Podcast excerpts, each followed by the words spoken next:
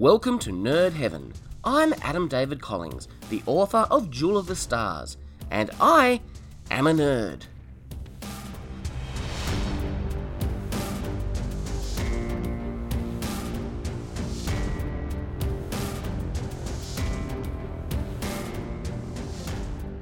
This is episode 15 of the podcast. Today, we're discussing the fifth episode of Star Trek Picard Stardust City Rag. The description on Memory Alpha reads The La Sirena crew begins an unpredictable and lively expedition on Freecloud to search for Bruce Maddox. When they learn that Maddox has found himself in a precarious situation, a familiar face offers her assistance. This episode was written by Kirsten Beyer, directed by Jonathan Frakes, and it first aired on the 20th of February 2020. Make it so.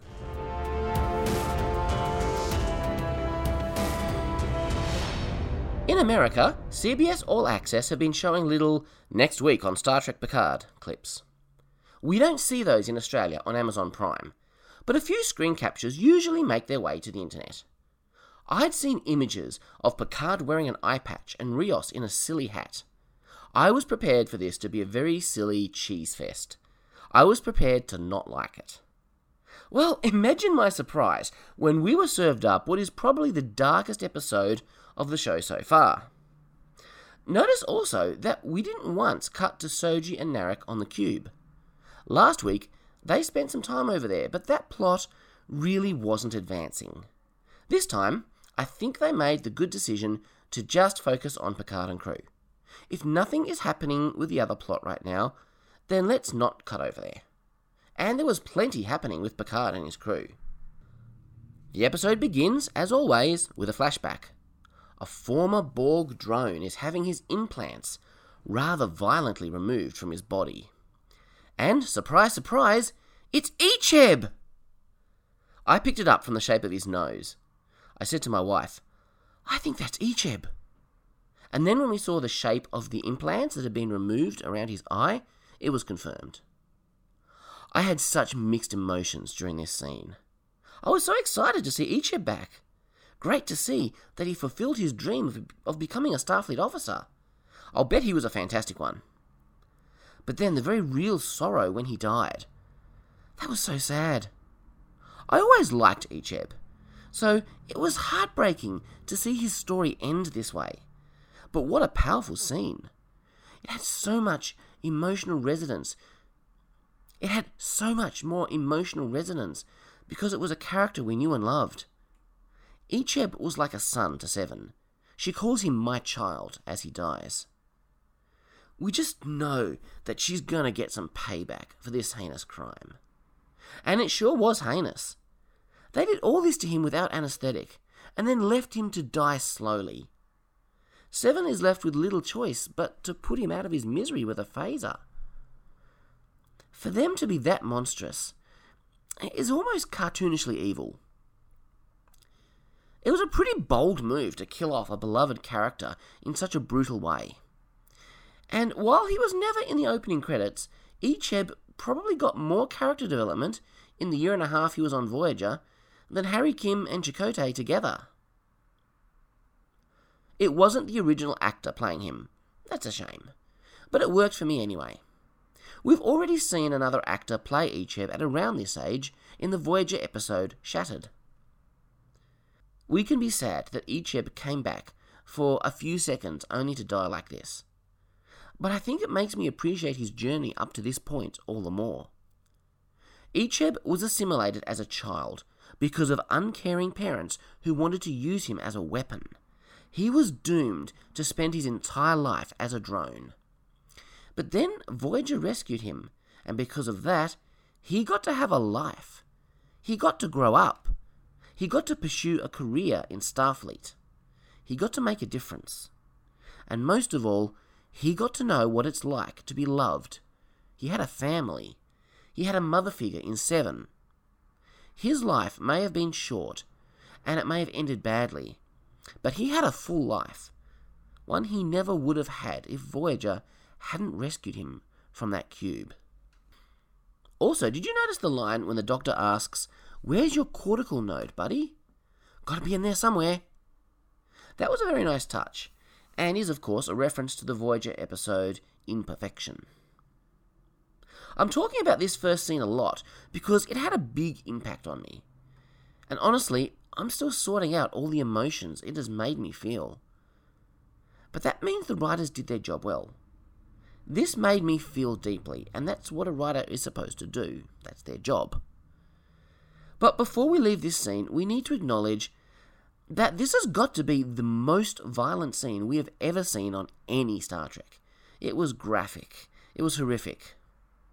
If the swear words weren't enough of a hint, we have no doubt now that this is firmly an adult show. Then we jump to almost present day. We meet up with Bruce Maddox finally. Again, it's not the original actor, which is a tremendous shame, but I'm sure they tried.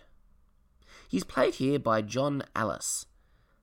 It's been a long time, so I guess I can accept that a much older Bruce could look like this. He's been in hiding, and he's meeting with a woman called Bjayzl. Now, if you had a keen ear, you'd have noticed the evil doctor in the previous scene called out the name Bjayzl when she heard Seven entering the room. And they're drinking Tranya. Nice TOS reference. So Bjayzl is the loan shark Maddox went to. But he can't repay her since the Tal Shiar destroyed his lab and almost killed him. So I guess that's why he disappeared after the Mars attack. So Picard better get to Free Cloud quickly because Bjayzl is going to sell Maddox to the Tal Shiar. So Seven is awake and comes to see Picard in his holographic ready room. It seems she's moved on from the purely practical nutrient supplements. She drinks bourbon now. And it does kind of suit her much harder, more world weary personality. Seven is a member of the Fenris Rangers, self appointed police officers trying to keep the peace in the power vacuum left behind by the Romulan Star Empire. That's why she came to Picard's aid at the end of the last episode. Picard sees them as vigilantes and is a little uncomfortable about their role as self appointed judge, jury, and executioner. But as Seven points out, they are the only law that the region of space knows. Seven's motivation is to help people, the little people, one at a time, as best she can. She represents what Picard could have been if he hadn't have given up. Something she points out to him rather bluntly. We get confirmation through a holo recording that Agnes and Maddox were together, romantically. I wasn't surprised by this because I'm reading the Picard novel, which seems to be setting things up in that direction. It's funny how we see her tear as she watches and think she's just missing him, not realizing there's a lot more beneath the surface. The holographic pop up ads as they near Free Cloud were interesting. Very much targeted advertising. Rio gets the offer of ship repairs from a red Bolian. I wonder, does this suggest that there actually are red Bolians? Humans have different skin tones, so it's possible. Picard gets an offer of high tea in a classy restaurant. Agnes gets a job offer from an entertainment robotics company and has to behead the thing to make it go away. And Raffi gets an offer of snake leaf, the drug she was smoking back in episode 2. And Elnor, poor Elnor, doesn't get one because he's lived in isolation with the nuns, so he has no presence on the space internet. He seems almost disappointed. I'll admit that got a laugh out of me. Anyway, this whole targeted ad thing was very topical for present day but doesn't feel completely out of place in the 24th century. It reminded me of the jingle that Quark had programmed into Deep Space Nine's computer. And Seven's ears prick up at the mention of Bjayzl. When Picard says options to his new crew, well, it felt like the old Picard we knew. He'd often say that to his Enterprise crew. So they're going to pose as go-betweens to put Bjayzl in touch with the Tal Shiar, and they have the perfect bait. Seven. She's more than willing to help them, of course, but not for the reasons they think. The exterior context shots on this show all look great. I bet there's a few Easter eggs hidden amongst the Las Vegas lights of Free Cloud. And in fact, I just spotted one. It seems Mr. Mot has gone into business here. He was the hairdresser on the Enterprise. He now has a shop here called Hair Enterprise. And right next door is a bar called Quark. Is this actually our favourite Ferengi? He'd likely have more lucrative business here on Free Cloud than he ever had on Deep Space Nine. Or is it just a place called the Quark Bar, named after the elementary particle? Dunno yet. This show loves to do this thing where it intercuts two scenes, jumping forward and backward through time almost every sentence, or just cutting to a different location entirely. Most of the time, it has been jarring and annoying. This time it works because it makes this whole thing feel like a heist movie. It's been a negative in every time they've used it, but this time for me it's a positive. So now we get to see the costumes, and they do look silly, there's no denying that. And yet, when you see them down on the planet, they fit in a lot better than I'd have thought. It actually works for me. A lot better than I thought it was going to and Raffi gives a good practical reason why they're dressing this way. Rios especially sells it. Did you notice the guy in the bar with holographic angel wings? That was different. Why are there so many translucent holograms about? It's well established in the 24th century they have opaque holograms that you can feel and touch. Anyway, at least the EMH is opaque. Rios's contact is Mr. Vup, a beta Annari. They're a reptilian species that can smell a lie. Is there any scientific basic for such a concept? I'm going to guess probably not. Maybe some species give off different endorphins when they lie versus when they tell the truth. I don't know. I'll go with it.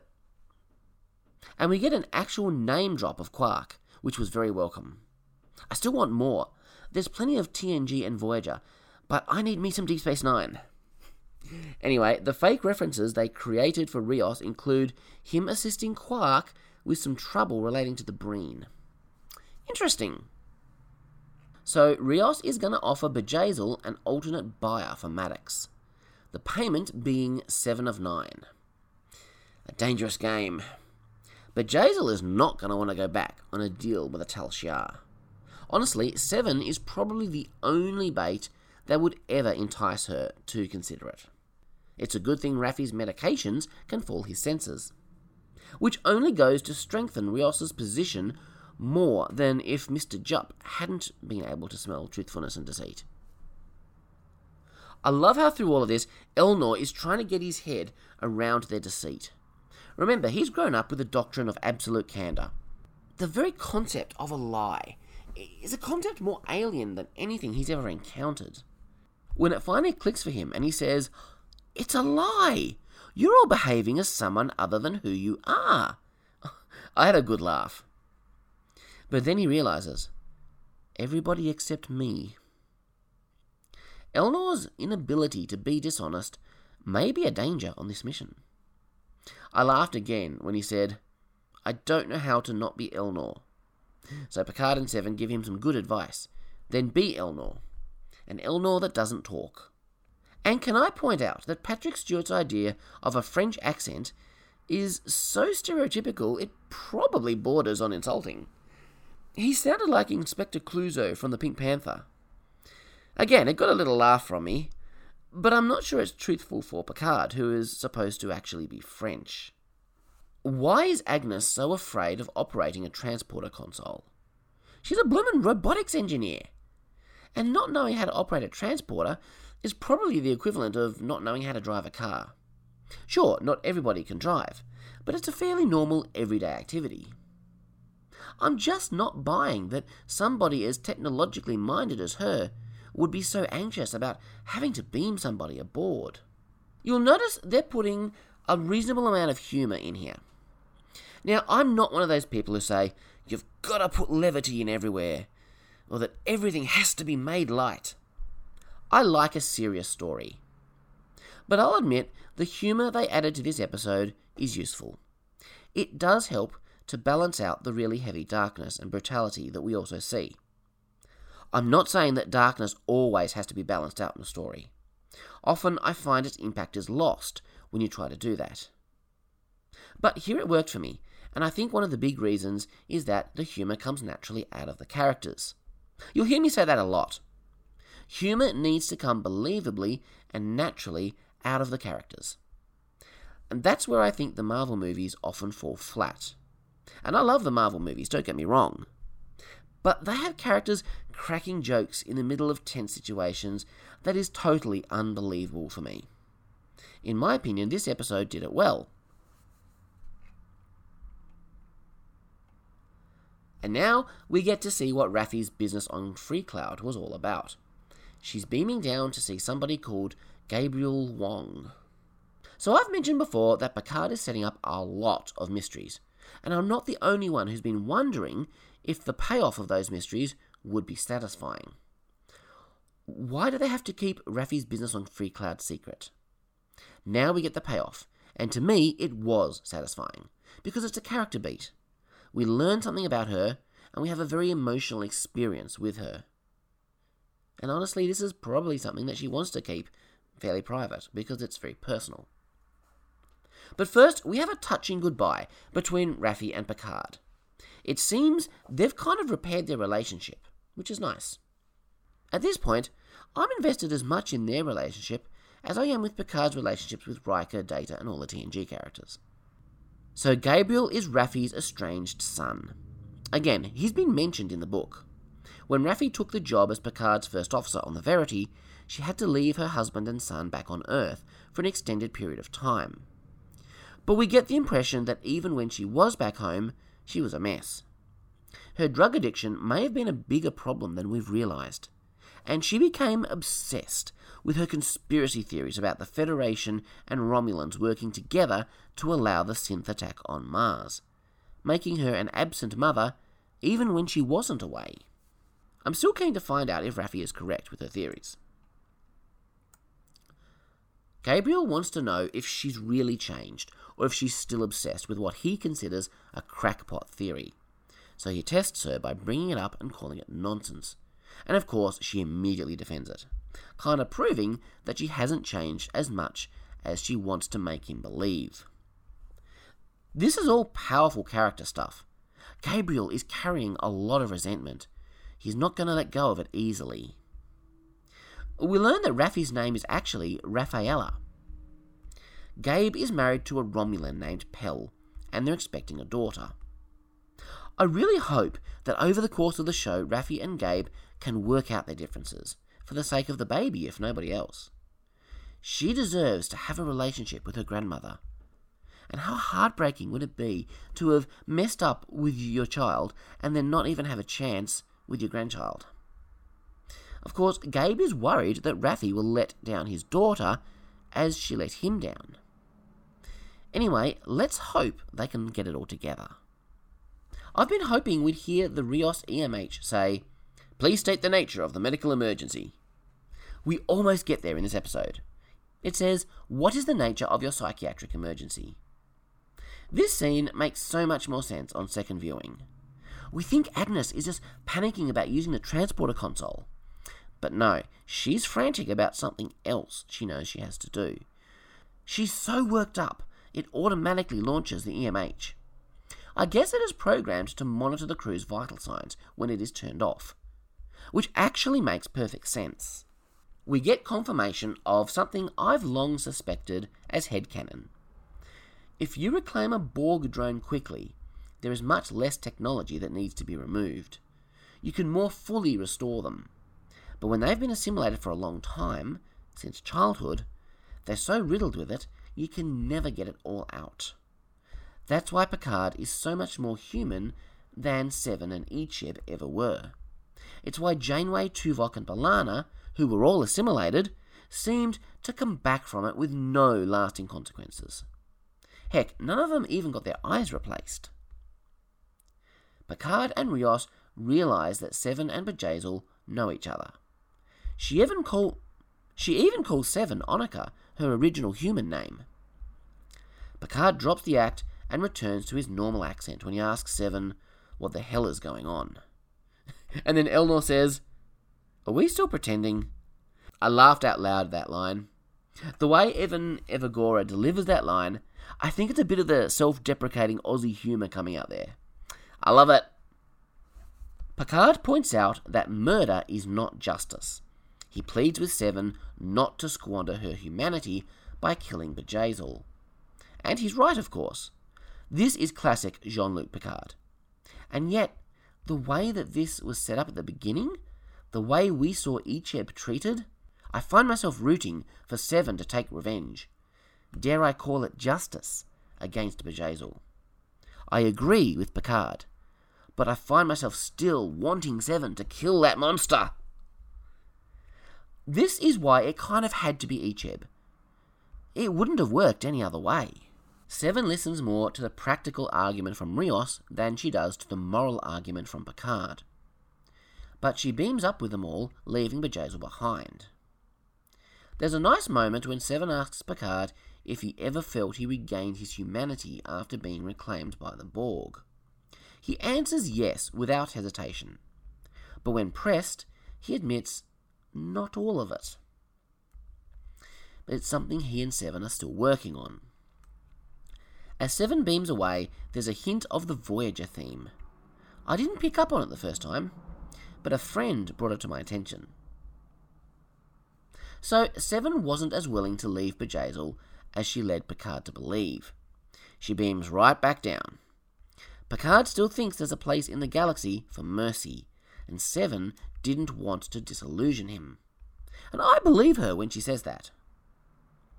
So Seven gets her revenge and then walks out of there shooting two phaser rifles at once. And Maddox explains to Picard some of what he doesn't know. We get confirmation of what I've long believed that Dahj and Soji's mum is an AI built into them.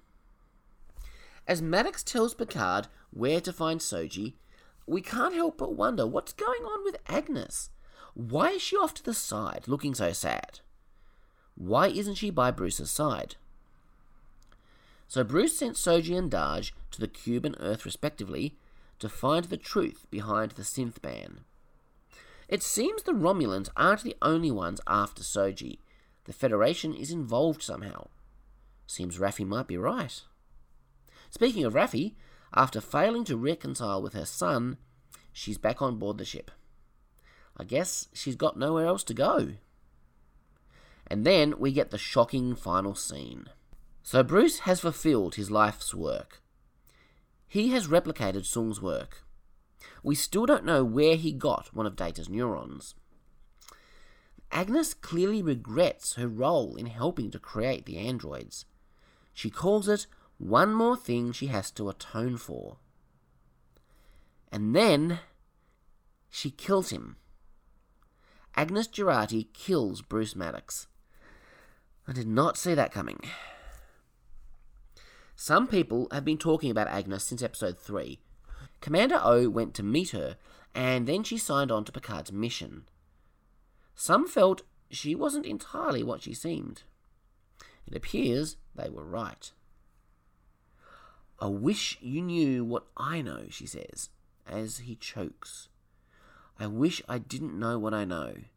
I wish they hadn't shown me. She kills the man she not only respected, but loved. What would drive her to do that? I must know. Things are getting real now. And that's two classic Star Trek characters this episode has killed. Wow. I don't know what to think about all of this. To me, Agnes was always the nice, kindly, somewhat awkward character we could all relate to but she's just become something very different. I don't think any of that before was a lie, but whatever O showed her, it was serious. I guess we'll find out more next week on the episode The Impossible Box. So, in the tradition of shows like The Walking Dead, I'm not going to play any outro music this time. Let's just have a moment of silence for Icheb and for Bruce Maddox and, well, for Jurati's innocence.